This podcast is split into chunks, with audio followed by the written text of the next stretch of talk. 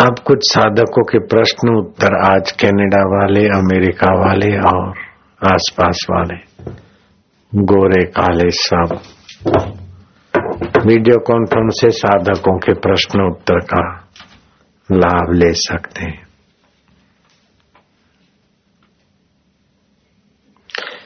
हे प्रभु, आपकी कृपा से मैंने ईश्वर प्राप्ति का संकल्प किया है, लेकिन पिताजी मेरी शादी कराना चाहते हैं। मैं आश्रम में समर्पित होकर आत्म साक्षात्कार करना चाहती हूँ। पिताजी की अनुमति नहीं है। मैं क्या करूँ? मनीषा सोलंकी, तुम कुछ ना करो।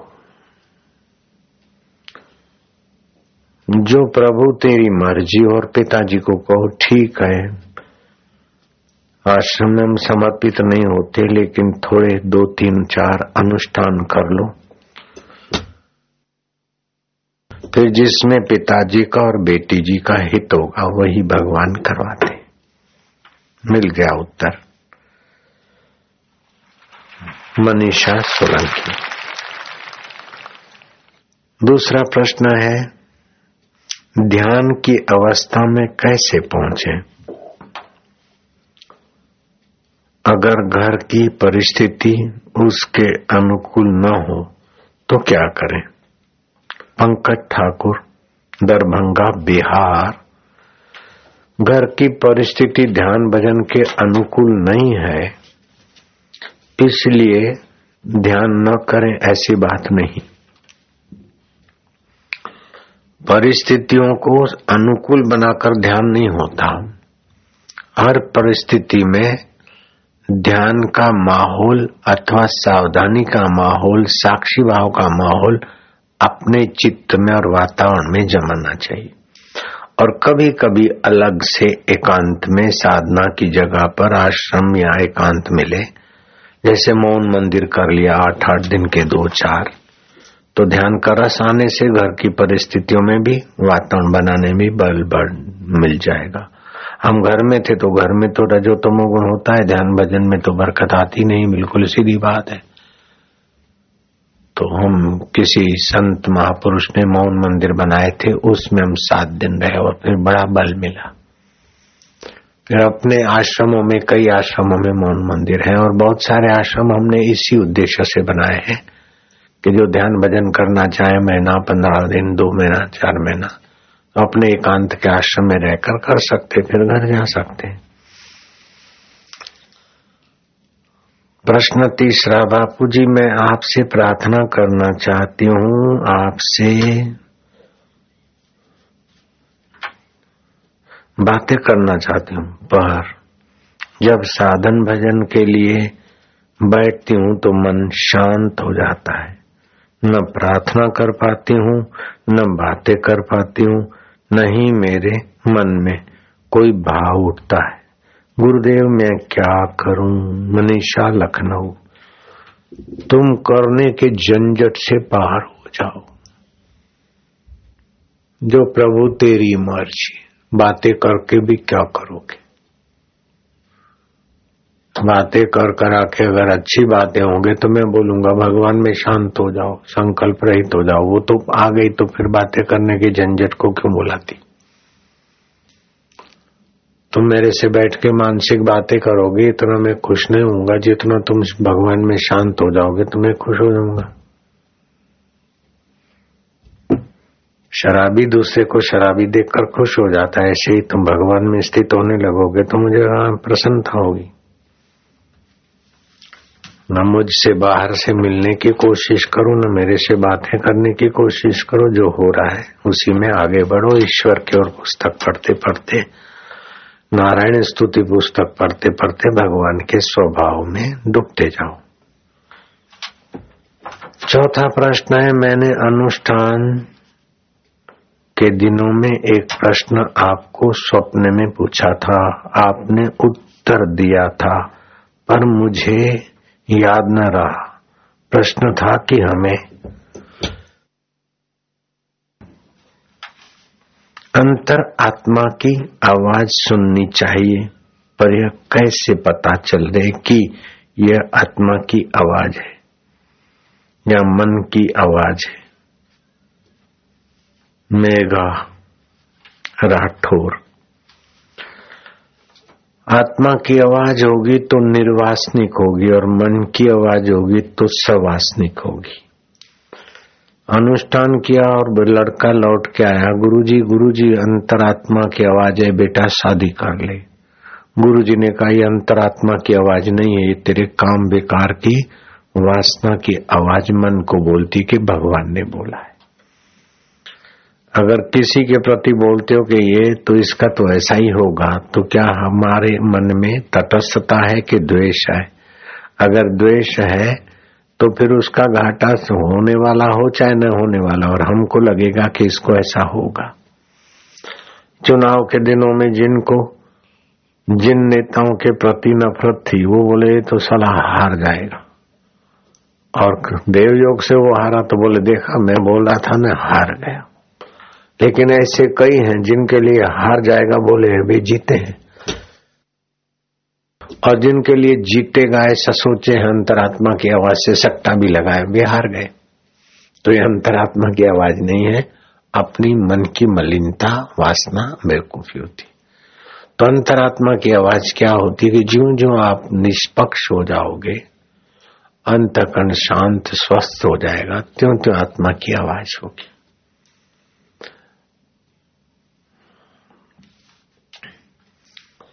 प्रश्न है, गुरुदेव, ईश्वर प्राप्ति के उद्देश्य से पत्नी ब्रह्मचर्य नियम पालना चाहे, पर पति ना चाहे तो पत्नी को क्या करना चाहिए? महिला ने अपना नाम लिखा है, लेकिन मैं उसका नहीं बोलता हूँ। पंजाब का प्रश्न है।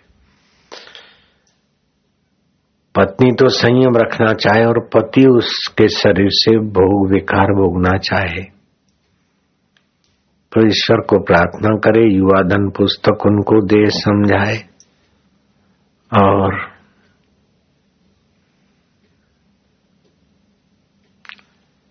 अपने शरीर को और मुँह को ऐसा रखे कि उनको ऐसी गंध आए कि वो दूर ही भागे।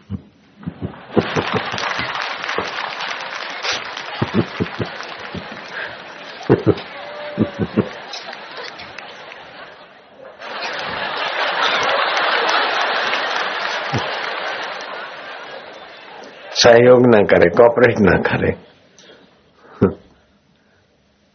उस समय खिन्न मन बना ले तो उसको फ़ायदा है, पति को, और पत्नी बच जाती। और दूसरे फिर अपने अपने युक्ति आ जाती महिलाएँ इस बात में बड़ी चालाक होती।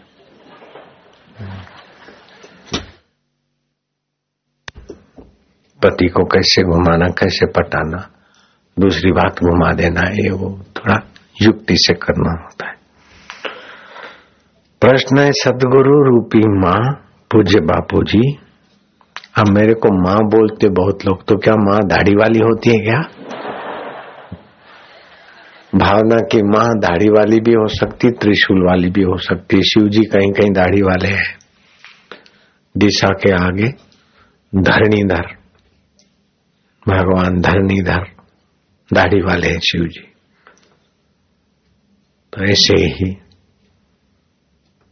सदगुरु रूपी माँ पूजे बापू जी हम्म, भक्ति योग क्या है? भक्ति में योग किस तरह लाए? सुनीता बालाघाट। भक्ति में योग लाए कि भक्ति तो करे भगवान की, लेकिन उसमें महत्व संसार का ना रखे। लोग भक्ति भगवान की करते और महत्व वासना संसार की करते तो भक्ति योग नहीं बनता है। आवश्यकता योग बन जाता है, वासना योग बन जाता है, बेवकूफ़ी योग बन जाता है। जिसकी भक्ति करे, आश्रय उसी का।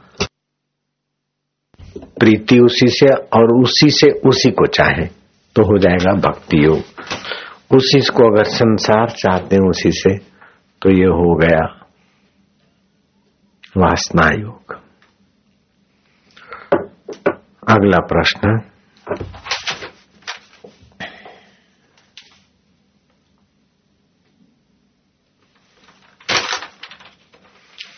पूज्य बापू जी पूजा करते समय आपकी तस्वीर में ठाकुर जी की छवि दिखती है। प्रश्न है अगला पूज्य बापू जी आपके फ़ोटो में आपके तस्वीर में आपके बा, मतलब बापू जी की तस्वीर में ठाकुर जी की छवि दिखती है। कृपा करके ठाकुर जी के का सार तत्व बताओ। सुप्रभा महाराणा उड़ीसा। ठाकुर जी का सार तत्व तो मैं हूँ। बता दिया।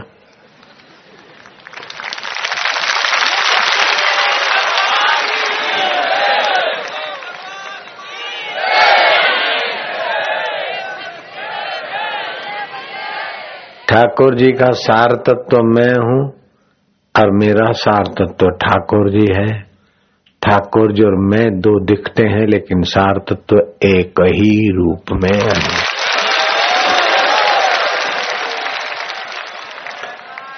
ये बात भक्तों, ये बात भक्तों को समझाने के लिए तुलसीदास जी ने भी ठाकुर जी के साथ थोड़ी छेड़खानी की थी। मिंद्राबन के बांके बिहारी मंदिर में गए और तुलसीदास यूँ अक्के बक्के खड़े हो गए। ब्राह्मणों ने कहा कि महाराज, प्रणाम तो करो ठाकुर जी को। तुलसीदास ने कहा, मैं सिर नहीं झुकाता। ये मेरे राम जी कहाँ है? ये तो तुम्हारे कृष्ण जी है। अगर कृष्ण और राम एक हो तो कृष्ण राम बन के दिखा दे। तुलसी मस्तक तब न में, धनुष बाण लियो हाथ। तुलसीदास ने कहा, मेरा मस्तक तब झुकेगा, हाथ में धनुष्यमान उठाए, ठाकुर जी। तुलसी मस्तक तब न में धनुष बाण लियो हाथ, कित मुरली, कित चंद्रिका, कित गोपियन को साथ। अपने जन के कारण श्री कृष्ण भयो रघुनाथ, अवध धाम धामंजीपति अवतारण पति राम। सकल सिद्धपति जानकी दासन पति हनुमान कर कह धनुष चढ़ाइयो, चकित भय सबको। मगन भय सिया जान की, देख राम जी का रूप।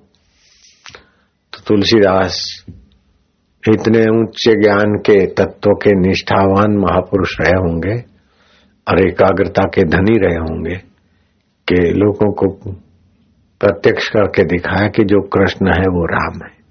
जो राम है वो कृष्ण है। ऐसे ठाकुर जी दिखाते हैं जो गुरु तत्व है, वो मैं हूँ और जो मैं हूँ, वो गुरु तत्व है।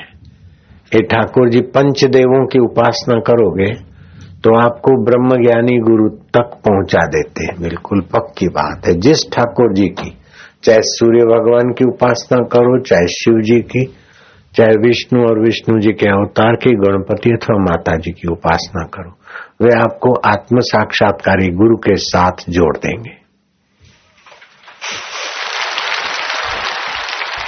जब आत्म साक्षात्कारी गुरु जी मिल गए तो समझ लेना कि हमारी, इन पंच देवों में से किसी भी देव की हमारी उपासना, पूजा, फली है और देव हम पर प्रसन्न है। मैंने पहले काली की उपासना की थी, उससे पहले कुटुंब खानदान परिवार के अनुसार झूलेलाल सिंधी समाज में था, आयुलाल झूलेलाल बचपन से था लालो देलो अंतलयामी ये सब करे हमने। फिर शिव जी की उपासना की, काली की उपासना की। और काली की उपासना के बाद कृष्ण की, फिर शिव जी की, और बार बार वो अंतरात्मा के हम साई लीलाशा में मिलेंगे। और हम गए, साई लीलाशा जी मिले तो सारे देवताओं की उपासना का फल गुरु जी मिल गया, और गुरु जी का फल मिल गया, अपने आप में जागृति हो गए पूर्ण गुरु कृपा मिली, पूर्ण गुरु का ज्ञान। आगे का तुम समझ लेना, वीडियो ऑडियो वाले सब।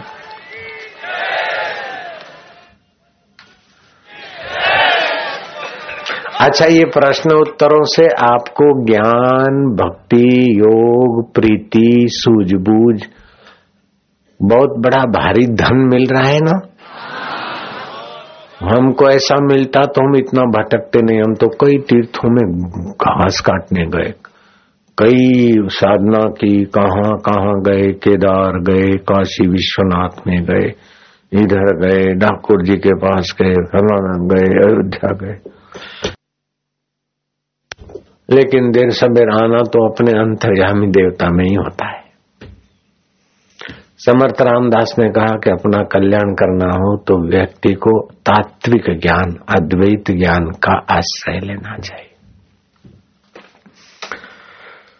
अगला प्रश्न है, यदि कोई दीक्षित साधक आवेश में आकर किसी कारण के बिना दूसरे साधक को शाप दे दे तो क्या वह फलित होगा? वैसे श्राप देना देने वाले के लिए खतरे से खाली नहीं है। अपनी तपस्या नाश करना है श्राप देना। और आवेश में जो श्राप दे देते हैं, उनके श्राप में दम भी नहीं होता। और जितना दमदार हो और हमने गलती की है तो वो श्राप दे चाहे न दे, वो थोड़ा सा उसके हृदय में झटका भी लग गया हमारे नाराजी का तो हमको हानि हो जाती। और थोड़ा सा हमारे लिए उनके हृदय में सद्भाव भी आ गया तो हमको बड़ा फ़ायदा मिलता है। केवल उनकी दृष्टि के सामने हम आए और उनके हृदय में हमारे लिए सद्भाव आया तो हमारे को बहुत कुछ मिल जाता है। तो महापुरुषों के हृदय में सद्भाव तो स्वाभाविक होता रहता है, लेकिन श्राप तो उनको कभी कभार कहीं आता होगा। अथवा दुर्वासा अवतार को ये श्राप देकर भी लोगों को मोड़ने का कोई लीला हुई तो अलग बात है। और जरा जरा बात में गुस्से होकर जो श्राप देते हैं दम मारते हैं तो फिर आप उस समय थोड़े शांत, निर्भीक रहो। नारायण नारायण। श्री आशा रामायण के 100 पाठ जल्दी जल्दी करना ठीक है या पाँच दस पाठ अच्छे से करना उचित होगा। कृपया इसका समाधान करें। कृष्णदत्त, लंदन यूके आया है कृष्णदत्त, लंदन यूके से। आशा रामायण का पाठ शांति से भी कर सकते और विश्रांति पाए तो लाभ देते हैं। लेकिन 108 जो पाठ करेंगे, उनके सारे कार्य सरेंगे। कोई कार्य की सिद्धि करनी हो और ये विश्वास पक्का हो तो वो भी ठीक ही है। और वो भी ठीक है। ठीक है? कैसे कैसे प्रश्न के उत्तर दूसरों को भी सुनने में फ़ायदा मिल जाता है। इस प्रश्न के उत्तर से जिनको फ़ायदा लगता हो, वो हाथ ऊपर करे। हाँ। तो यही सत्संग चलाता हूँ आज थोड़ा सा अगला प्रश्न है, मैं जब ध्यान करती हूँ, यहाँ करतियाँ बहुत है, कर्ता बहुत कम आए हैं प्रश्नों में। प्रश्न करती ध्यान करती मतलब महिलाओं के प्रश्न ज़्यादा है भाइयों के नब्बे तुले। मैं जब ध्यान करती हूँ हम्म, तब दो भ्रमर के बीच मुझे कुछ घूमने का अनुभूति होता है। पाँच दिन मौन अनुष्ठान किया अब आगे क्या करना चाहिए? मेरा बेटा शादी करने से इनकार करता है। आध्यात्मिक मार्ग में आगे बढ़ना चाहता है। आपके आशीर्वाद और मार्गदर्शन की कामना है। ज्योति रावल आपकी बेटी, ब्राह्मणी अमेरिका, आई हुई है। बेटा, ईश्वर के रास्ते आगे बढ़ना चाहता है तो माँ को बहुत बहुत खुशी मनानी चाहिए। और खुले हृदय से बेटे को सहयोग करना चाहिए। उसको ज़बरदस्ती संसार के हाड़ मास चाटने वाले विषय विकारी, भोगी, तुच्छ बालक बनाने की अपेक्षा। उसे संयमी, सत्पुरुष, महापुरुष देखना माँ के लिए कितना सौभाग्य का। अवसर है। संसार की सफलता वास्तव में मिलती ही नहीं है। और भगवान के रास्ते जाने में कभी विफलता होती ही नहीं है। इसलिए गीता में कहा है, लाभ हो अलाभ हो जया अजय हो समोभुत्वा संसार में लाभ अलाभ, जय अजय में समरो। लेकिन ऐसा नहीं कहा कि भक्ति में ईश्वर प्राप्ति में लाभ, अलाभ में समरो। लाभ ही लाभ है, अलाभ होता ही नहीं। संसार में तो नफा और नुकसान, सफलता और विफलता। भगवान के रास्ते में विफलता का वह ही नहीं है। सफलता ही सफलता है। चाहे वो दिखे, चाहे न दिखे। अजामिल ने थोड़ी साधना की और वैशा के चक्कर में आए और वो सफलता ढक गई। फिर भी बेटे को पुकारते पुकारते वही नारायण की कृपा पहले की की हुई साधना ने नारायण से मिला दिया। ईश्वर के रास्ते चलते हैं तो विफलता होती नहीं। न दुर्गति तात गच्छति। अर्जुन ने पूछा कि इस संसार का आकर्षण छोड़ के हम ईश्वर के रास्ते चले और ईश्वर मिले नहीं और न संसार का सुख और मज़ा लिया। तो जैसे बादल में घटा आई और आंधी तूफ़ान ने उनको छिन्न भिन्न कर दिया, ऐसे जीवन छिन्न भिन्न तो नहीं होगा उसका भक्त का। भगवान ने कहा ना, दुर्गति तात गच्छति, दुर्गति नहीं होती।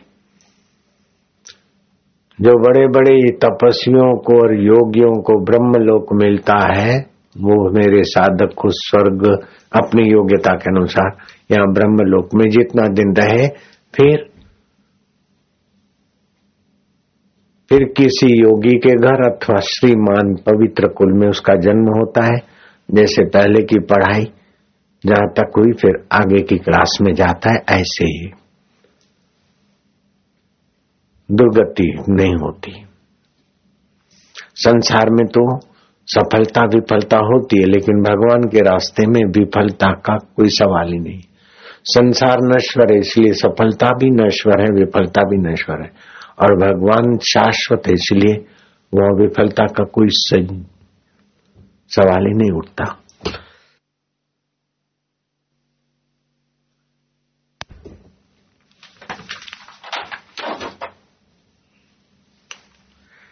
यही कारण है कि अष्टावकर को माँ के गर्भ में अगले जन्म की साधना स्फूरित हुई। बुद्ध को राज वैभव था और अगले जन्म की साधना स्फूरित हम नगर सेठ के घर जन्म लिए और सारी सुविधाएँ और आकर्षण था और हम चल पड़े।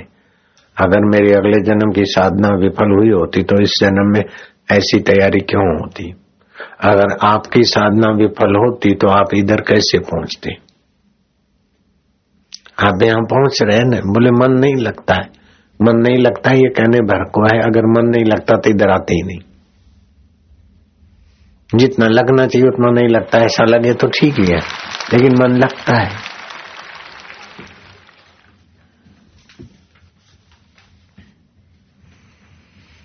हम्म।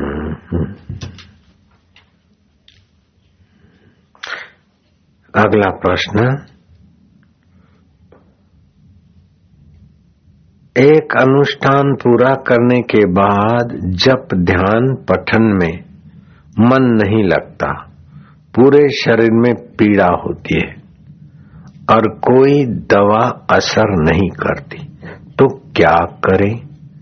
मेरे स्वर्गस्थ गुरु, जिनसे मैंने पहले दीक्षा ली थी, उनको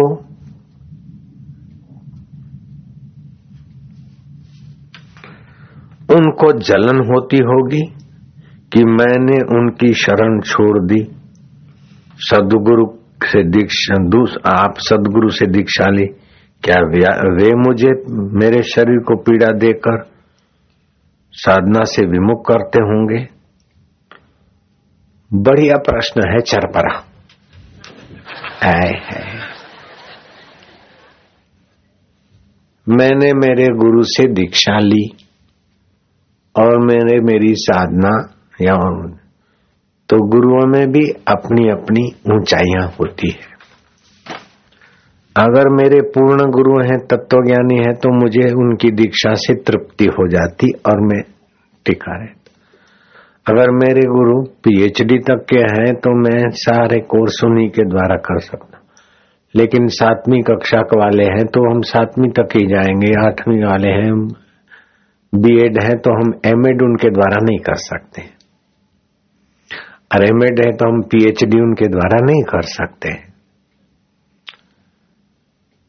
अगर वो पीएचडी है किसी विषय में और हमें एमडी करना है तो उनके द्वारा हम नहीं कर सकते। बिल्कुल सीधी बात है। पूर्ण गुरु तो होता है तत्वता महापुरुष। और बाकी के गुरु सज्जन होते हैं। और सज्जन माता पिता बेटा अपने से सीखा, फिर वो अपने से जो सिखाया वो तो सीखा और फिर माँ बाप मर गए और दूसरे से सीखता है तो माँ बाप को जलन होगी कि खुशी होगी? मेरा भी प्रश्न है प्रश्नकर्ता को। हकीकत में गुरुजी तुम्हारे जो स्वर्गवास हो गए, उनको जलन होती होगी तो उनकी जलन तुम पर प्रभाव नहीं डाल सकती। क्यों? कि जलन का सिद्धांत व्यर्थ है। और वास्तव में वो गुरु हैं या सज्जन होते हैं, जिनको तुमने गुरु माना, कुछ तो सदगुण होंगे तो उनको जलन नहीं हो सकती। तुम्हारे शरीर में जो जलन या पीड़ा होती है, उसका कारण है कि तुम्हारी उम्र इसमें लिखी नहीं है, नहीं तो तुम्हारी उम्र के अनुसार तुम जो खाना पचाने की योग्यता है, उससे थोड़ा ज़्यादा खाती होंगी। इसलिए शरीर टूटता है। और ये शरीर खाली तुम्हारा नहीं टूटता बेटे। कईयों का शरीर टूटता और कईयों के कंधे पकड़ जाते। जयेंद्र सरस्वती जी के कंधे पकड़ गए। दो दिन पहले समाचार आया मद्रास वाले, जिनके लिए हम लोग उन्हें सत्याग्रह किया। और डॉक्टरों ने सलाह दी और ऑपरेशन करा दिया। कंधे पकड़ जाते हैं तो दही वही उनके खाने का आदत है दही उनका भोजन है शायद जो भी। तो शरीर में आम, थोड़े ट्यूमर के कण बन जाते हैं और आम बात हो जाता है। बड़ी उम्र में वायु होता है और जो पचा नहीं है, खाना और ऊपर खा लिया है, अथवा जितना चाहिए उससे थोड़ा थोड़ा ज़्यादा खाए तो शरीर में आम बन जाता है, कच्चा रस। तो फिर यहाँ शरीर पकड़ा जाता है और फिर भी खाते रहे तो दिन भर शरीर टूटता रहता है। और अगर बादाम, काजू या भारी चीज़ खाई तो पूरा शरीर टूटेगा। और सादा भोजन भी थोड़ा ज़्यादा खाया तो यहाँ कंधे पकड़े जाएँगे। तो न गुरु गुरु जलन पैदा करते हैं, न गुरु नाराज़ हैं। आम और वायु की तकलीफ़ की संभावना है। तुम पानी उबाल कर शाम को पिया करो और भोजन को थोड़ा कम कर लो। तो करेगा खुदा ताला, आराम हो जाएगा। नारायण हरि फिर भी नहीं होता तो हरड़ और सौठ दस पंद्रह टका सौठ का पाउडर और बाकी हरड़ का मिश्रण बना के दो तीन ग्राम फाको। उससे बिल्कुल शरीर टूटना और थकान होना या शरीर में गड़बड़ी होना, ये ठीक हो जाएगा। अगर पित्त नहीं हो तो अगर पित्त हो तो तो फिर रात को पचास टका पानी उबाल के पियो। समझो एक गिलास है तो आधा करके पियो। और दिन को ये हरड़ आदि शाम को ले। अथवा तो हरड़ रसायन की गोलियाँ जो अपनी है, वो दो सुबह और दो शाम को चूसा करो। उससे आराम होना ही चाहिए। अगर नहीं होता है तो छक्का मार दो। दो सुबह, दो दोपहर को भोजन के एक घंटे के बाद दो शाम को छक्का मारो। छ हमको भी कभी कभी ऐसा शरीर टूटता है। परिश्रम के कारण टूटता है तो आराम कर लेता हूँ। लेकिन खाना पीना आगे पीछे होता है या जल्दी थोड़ा ज़्यादा हो जाता है तो फिर हम हारड़ ले लेते तो अप टू डेट हो जाते। आपका वैद्य, डॉक्टर आपका इतना जानकार नहीं जितना आप शरीर के जानकार हैं कि किस कारण तकलीफ़ हो रही इन प्रश्नोत्तर से जिनको अच्छा लगा हो और बहुत जानने को मिला हो सचमुच में तो वे हाथों पर करो। ठीक है। जिनको इन प्रश्नोत्तर के बजाय सत्संग अच्छा लगता हो और ये बेकार हुआ हो, ऐसा लगता हो तो हाथों पर करो। नहीं, सबको अच्छा लगता है।